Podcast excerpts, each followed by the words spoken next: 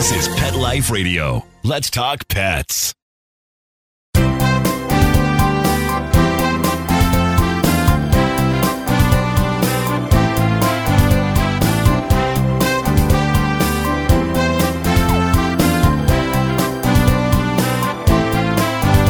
And good morning, good afternoon, wherever the case may be, depending on where you happen to be. If you're in the West, as I am I, at 9 o'clock in the morning on a beautiful sunny day here in Los Angeles. And um, hope wherever you are, it is also a beautiful sunny Sunday. Um, anyway, you're here with me for the next 30 minutes. You're on Pet Life Radio's Ask the Vets with Dr. Jeff, the only live call in show here on Pet Life Radio. And that means it's live. That means you can call in. We want to hear from you. And uh, yeah, call in is it's kind of like the old term. I'm going to give you an option to do that anyway. Calling in, it's 877 385 8882. Write that number down. 877 385 8882. Better way is log on to petliferadio.com, click on shows, Ask the Vets with Dr. Jeff, and you'll see a link left there by Mark Winter, our producer. And um, you can click on that link and join us live here on Google Hangouts. That means have your pet with you, sitting on your lap, just or if it's a big dog, not on your lap. And uh, let's uh, talk anything you want to talk about. We're here for you. We're here to help you solve problems, help help you better understand a problem your pet might be having. Maybe communicate a little better than your veterinarian may be doing. So I get that a lot. Um, you know, someone will come in and um, I'm a second opinion and I just do my normal education. Basically, I like to educate people what the problems are because when they know, when they understand the root of a problem, then they're A, more likely to want to go ahead and treat it. And B, they'll be better at treating it at home, doing with their share. Uh, we call it client compliance. They become more compliant when they understand the basis of a, of a problem. And also, so often I get, oh my God, it's never been explained to me like that. So there's something to it. It makes you better at what you do as being a pet parent when you understand some of these processes, how they work, why we do what we do. I just think it makes it a lot better. As many of you know who are regular listeners, uh, first of all, thank you very much. First of all, we want to hear from you. You know what? You can do me a favor today, just for the heck of it. I had a great discussion two weeks ago, and it was so open for a conversation from you, from all of you. And we are so, people are so embarrassed so you can either call me 877-385-8882. Better yet, join me online. Another option you have is just to send me a quick note here to Dr. Jeff, Dr. Jeff at petliferadio.com. But for the sake of kind of see if, if this works, are you out there? Are you even listening? Do you have, are you in front of your computer? I want you to log on just to say hi, just to make sure it works. Uh, we're setting up some of my celebrity clients to come on as guests, and we want to get used to the process because I would imagine that you're going to want to log on then and talk to them personally. How often are you going to get a chance to do that? You're not going to get a chance to do that. So I know what it's like because I do it all the time, but it would really be cool for you to just get so adept at this to make sure your Google Hangouts works, make sure your computer works. So go ahead and just log on to Pet Life Radio com. Ask the vets with Dr. Jeff on the tab for shows and click on that link for Google Hangouts and just test it out. So I do want to talk about something today, but I, you know, as, in, as, you know, I like to go through some of the interesting news stories that I pick up. I just got back from the American Veterinary Medical Association. I was there in Denver last week. It was great. And um, thus the AVMA Smart Brief, a news source that I really like because it really it gives you a lot of up to date stuff, a lot of stuff that are important to us and things you should know about. Like this first one. Here's a good one. Boutique pet foods may be taurine lacking. In other words, taurine is an essential amino acid. Dogs can usually make their own. Cats cannot, which is why it's so important for cats to eat their own meat diet. It comes from meat, but it is deficient in many of the foods that we are now feeding our pets. And that can cause a condition called dilated cardiomyopathy. And where do we see this taurine deficiency? No surprise, because if you're listening to my show, you know these are some of the issues that we bring up often. Raw diets, home cooked diets that are not properly balanced, and veggie diets. So, you know, we have learned and we've told you, and I've told you, and I've learned when I was in school that yes, a dog can be a vegetarian. But when we see that there are certain dogs that may not make enough of their own taurine, and we are not giving it to them in the meat sources then they can be subjected to this dilated cardiomyopathy, which can be deadly. So again, don't do any of this stuff without speaking with your veterinarian. Better yet, a veterinary nutritionist. There are many out there. So I think that's something that just to, you know, kind of keep in mind. Thing about cats, we talked about cats and eating. Well, interestingly, cats we know are finicky. And sometimes you, you know, put stuff in their bowl and you think they like it. You, they've eaten it before, but now they're just not eating. Does that mean that they're not hungry? Does that mean they're now uh, uh, sort of losing that taste for that food? That was something they like now they don't like anymore. Well, guess what? Cats like to play and to hunt. So sometimes you have to be a little bit more creative and sort of get that food for them to eat, but they have to work for it. They have to hunt for it. And uh, so whether it, you know, it's got to be like a challenge. You can't just can't just open the can, stick it in the bowl, and walk away. So just something to think about when you have that cat that's becoming a little bit more finicky than normal. It could be that it just wants to play, wants to hunt. Give it something to do. Also, speaking of cats and diets, we know that cats traditionally are not great water drinkers. So as they get older, we have some problem. Obviously, one of the biggest killer of old cats is kidney failure, kidney disease. And sometimes they're smart enough, they'll go to a water bowl and drink. But what we need to do is we need to actually maybe start adding some canned food. Even if you have a cat that likes dry food a lot, and hopefully they do, you might want to do something, add some canned food to their diet as well. Because what canned food will do, it is but 75, 70% water. So it's good for them. And in fact, during the heat, during the summertime, I'm even an advocate of giving dogs some canned food as well. Yes, dogs are drinkers. They'll go out and they'll drink when they're thirsty, but that may not be enough depending on the rest of their health status. They think it's enough. They get filled, but they may not, it may not be enough for them to satisfy their requirements for hydration. They get dehydrated and that can lead to a lot of problems. So think about what I like to call mixed feeding. And that is find some good canned food, mushy canned food. Trust me, most of the dogs are going to like it and uh, mix up a little bit in with their, their dry food as well. I thought this was a really nice story. In Omaha, Nebraska, there were donations to equip Omaha firefighters with kits to save pets' lives. It's called the Fetch Foundation and the Omaha Animal Medical Group basically donated 18 of these kits that they're basically rescue kits that will help get, provide oxygen, resuscitation, how to handle pets during fires. So I think that's really great. That will help save pets' lives. Speaking of saving pets' lives and a lot of cat stuff this week, this is really, really cool. I kind of liked it a lot. There is a new, it's not out yet. It's actually going to be introduced in Japan this week. It's a new high tech cat litter box that will analyze the urine. It's going to analyze the cat's weight when it walks into the box. So obviously it must be sitting on a platform. It knows the weight that's from, from the litter. And then when the cat walks in there, it's obviously it's the box, the litter, plus now the cat. So it automatically tears or, or T-A-R-E-S. That means it balances out the weight of the box and the litter that's in the box. So when the cat walks in, it just gives you the difference. So now knowing how much a cat weighs and uh, other health factors. And then what it does, it's going to send this information to your smartphone. So it's sort of like the intelligent, it's artificial intelligence. It's artificially intelligent cat box that will help you better keep a really close watch on your cat health. Cost wise, it's going to be about 226 bucks plus tax being debuted in Japan this week. We will keep you abreast on that. That sounds like a really, really cool box. We've talked about this next story. Again, it's no surprise to me because we've talked about this many times and some of the concerns that I and others may have.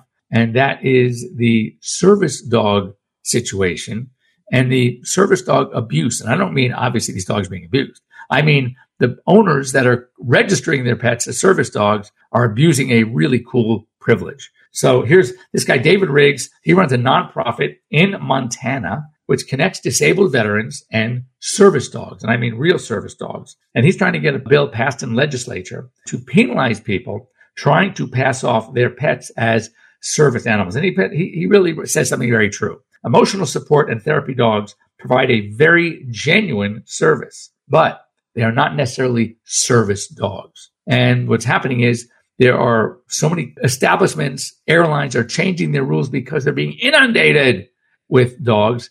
And the, then it's going to definitely affect the real service dog. So, and there's this great story. Speaking of real service dogs, here's an example of a, of a real service dog.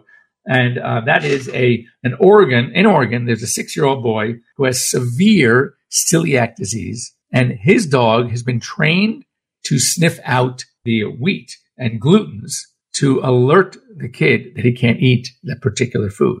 And um, dog's name is Hawkeye. So that's great. So when you have a true, not, well, I think I'm gluten intolerant or I'm trying to want to be gluten free, that's okay. But for some people, actually, it can cause some serious problems.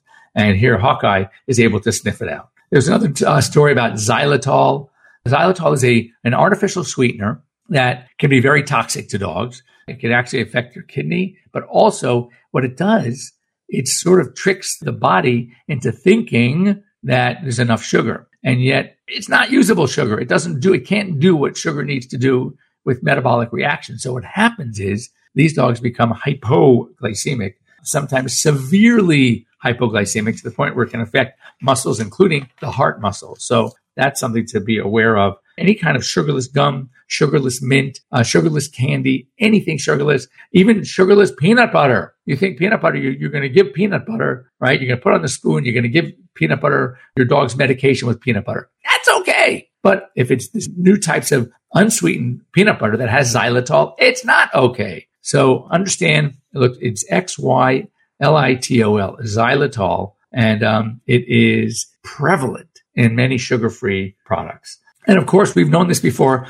Uh, years and years ago, I was working very closely with the American Humane Association, now, now just called American Humane. And we knew this from studies back then, but it's sort of rearing its ugly head once again. And that is that a study linking child abuse to animal cruelty. And a number of things we learned that kids, little kids that abuse animals often grow up to abuse people. Some of the, the, the most famous serial killers known started out when they were little kids. They would torture and abuse animals. That's a problem. But also kids that are um, basically, if kids are abused, they will grow up and also start being a little bit cruel to animals or a lot of it cruel to animals. So these are really important things. And the studies have shown that the animal cruelty in adults is was much higher in kids that were abused as kids themselves. So something to um, keep in mind. Anyway, when we come back, we're going to talk about uh, well, a case I had that kind of led me to think about this, how important it is to know your pets. And I mean, really know them because what basically what we see when animals come in on norm is more of a broad based norm. So I can have an animal come in my hospital that looks totally normal to me. And yet owners are concerned about something. And I always listen to the owners. So it's so important to know what is abnormal, to know when you're not, your pet is not doing right. As I say, ADR ain't doing right. You need to know what is right. You need to know their day to day. So even if it's a subtle change, you can recognize it. And um, we're going to talk about Max when we come back. So don't go away. We'll be back after these short words from our sponsors here at Pet Life Radio. And uh, you're here with Dr. Jeff. Sit, stay. We'll be right back after a short pause. Well, four to be exact.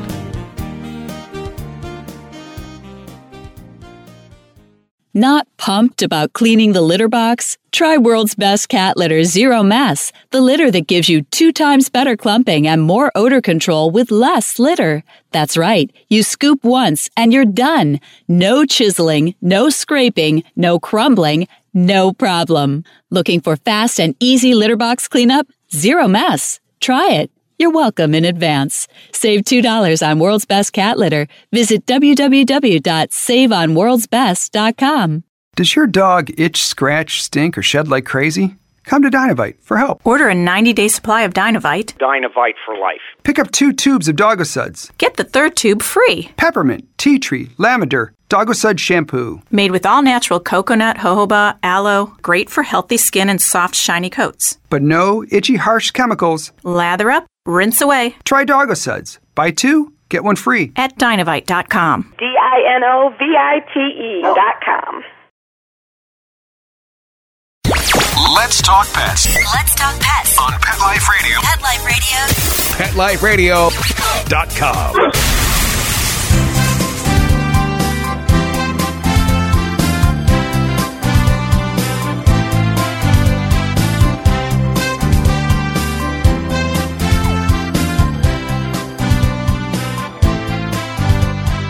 And welcome back. You're here live with Dr. Jeff Werber here on Pet Life Radio's Ask the Vets Dr. Jeff. We have a guest in studio, Richard, who uh, I get a note would like to ask a question. Somebody's got some guts out there. So, uh, Richard, what, what can I do for you? Hi, Dr. Jeff. We have a dog, a mixed breed. He's about 35 pounds. He's about five years old. And when he was a puppy, we used to take him to the beach because it gave him an up. It was a dog beach and it allowed him to play with other dogs. But he got near the breaking waves and they frightened him. And now he's developed a phobia that he thinks water's going to attack him. So he won't even drink out of his bowl. He'll just sit there and bark. And we have to actually pick the bowl up and put it in front of his face and hold it while he drinks. And we can't break him of it no matter what we've tried to do. And I'm not sure how to get him over his phobia. Do you have any thoughts? So one of the things that we want to do is, is first of all, this is not uncommon. One of my dogs once uh, was running down the stairs, fell, tripped, and I, the last half of the staircase, uh, he slid down. And all of a sudden, it wasn't his fault for being a stupid idiot and, and rushing down the stairs. It was, of course, the stairs' fault. So, so he did not go near stairs for a while. So the whole idea is when you have a case, is we have to sort of take little baby steps to entice him to drink. And so what I would do um, is he eating his food? Will he eat his food? He will eat his food. That's not a problem. So, it's just water. Good. So what you're going to do is you're going to start feeding him in his food bowl his food, and every meal you're going to add. You're going to take away a little bit of the food and add more water. Basically, what you're going to start doing is very gradually, very gradually diluting out his food to basically where maybe in about three, four weeks, it's going to be water with maybe a little broth. Maybe put some chicken broth in it and then less chicken broth and less chicken until he's back to drinking water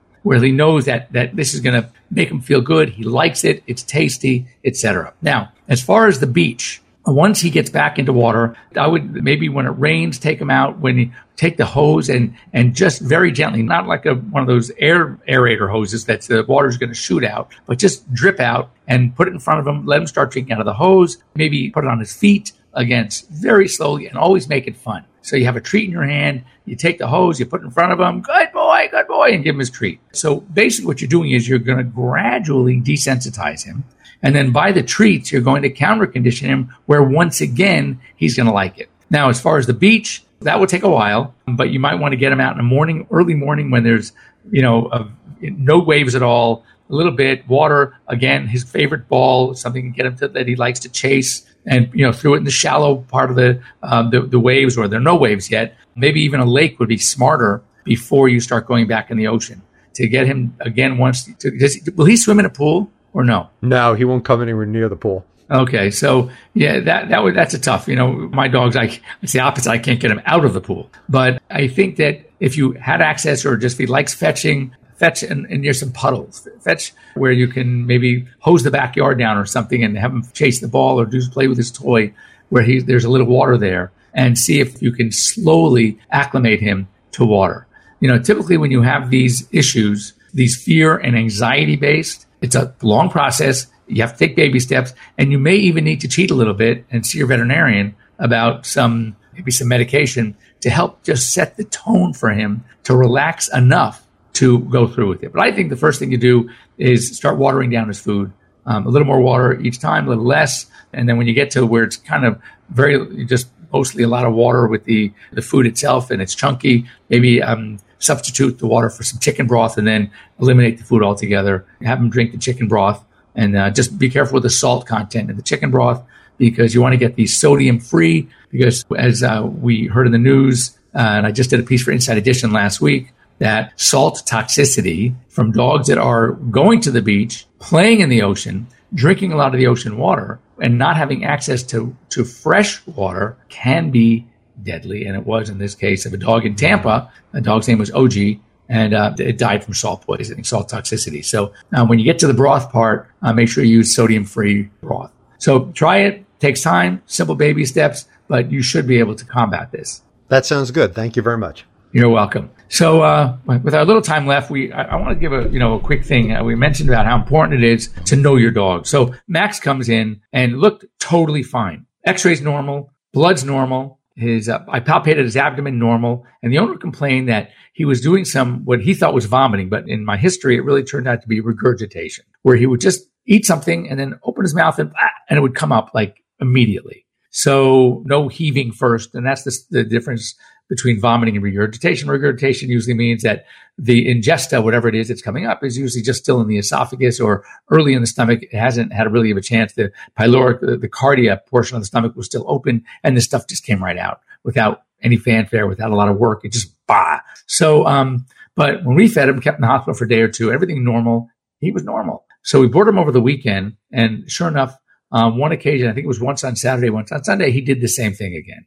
So we do a barium study, which is a dye study. We put dye in the in the intestine, in the stomach, and watch it go through, and it passed. But the exit time out of the stomach was excessively long. You know, over 22 hours. Normally, the stomach with liquid, the stomach can empty out in two to four hours. Uh, with the normal study, I would say you know four to six hours. But barium was still in the stomach. So now we thought that's weird. It did pass. It got into the colon, but it took a long time to pass. Something's going on, maybe a motility disorder. So it was interesting. We ended up doing an exploratory and thinking there must be something in the stomach because when the barium clump was there, it was there. We took some biopsy samples looking for some motility disorder, found nothing in the stomach itself. Um, he did poop out some really weird stuff. So my thought is that he may have eaten something like a, a cloth and it was in the stomach, blocking the entrance of ingesta from the esophagus into the stomach. And therefore, those episodes that they noticed of regurgitation were real. Then this thing finally, when we did the barium study, it was sort of out of the way. So the barium was getting into the stomach, but it sat there on top of whatever this was. And then finally it started coursing its way out through the intestine. But the whole process took several, several days, probably five or six days. Very unusual. But the key here was that the owners knew that something wasn't right because he had never done that despite all of our normal tests, except when we finally saw the, the very delayed gastric emptying from the barium. But they were right. And even one thing to add to our puzzlement when it came to what is going on with this poor dog, we asked him, does he have the tendency to eat things like inanimate objects? And they said he won't eat inanimate, inanimate objects, but when he has a toy or a bone, mostly a toy, he will rip it to shreds over time. And he has taken some of the coatings off of things. And that's when we saw what was going on in the stomach with the delayed gastric emptying, something that looked like the, the dye at least was sticking to, but the rest of the dye was going through. We said, you know, this could be it. And that also could explain some finally days and days later, the strange stuff coming out of the intestine. It wasn't anything that blocked. There was never a blockage. It was just sort of maybe somewhat of an irritation. And by its position, stuff that was trying to come in the stomach couldn't. And therefore this, that would explain this dog's regurgitation. So it's very important to know your pets. And the more you know when you bring your pet in for something that's just not right, and the doctor starts asking you a bunch of questions about their habits, the more you know what they do, what they like to eat, what they don't eat. Um, and that's very important because if we have a dog who's having an issue and never has a problem, then we are less inclined to say, oh, well, he, it's not a toy or a bone because he never eats them. But this dog, it's sort of like, ah, the light switch went off. And we said, ah, this could be it. This, he must have ripped apart uh, one of his toys, and this was the source of a problem. Fortunately, Max is now home, doing great. So, um, as I said, as you observe your dogs, make sure, or your cats, or any of your pets, just make sure you observe them very well because sometimes when you see something that we don't, we have to look at it as important because you know when it comes to your own pets, you know a lot more than we do. Anyway, thanks for joining me here on Pet Life Radio's Ask the Vets. Stay tuned. If you have any subjects that you are dealing with with your pets, something that you just want to sort of a maybe a little bit more of an education, a little bit of an explanation. If your veterinarian wants to do something and you don't understand why, um, th- those are the perfect questions for me. If you don't want to come on air and ask them live, you can always get a hold of me at drjeff at petliferadio.com. And they, we will we will talk about the problem. We will educate you. Make sure you're listening uh, on the next show. But I think it's, it's it's good for you and it's free. So have a great week, everybody. And once again, if you need to get a hold of me, you know how to do it. drjeff at petliferadio.com. Hopefully, you'll have some questions for me and we can talk to them about them next week. Have a wonderful week. Bye bye. Let's talk pets every week on demand, only on PetLifeRadio.com.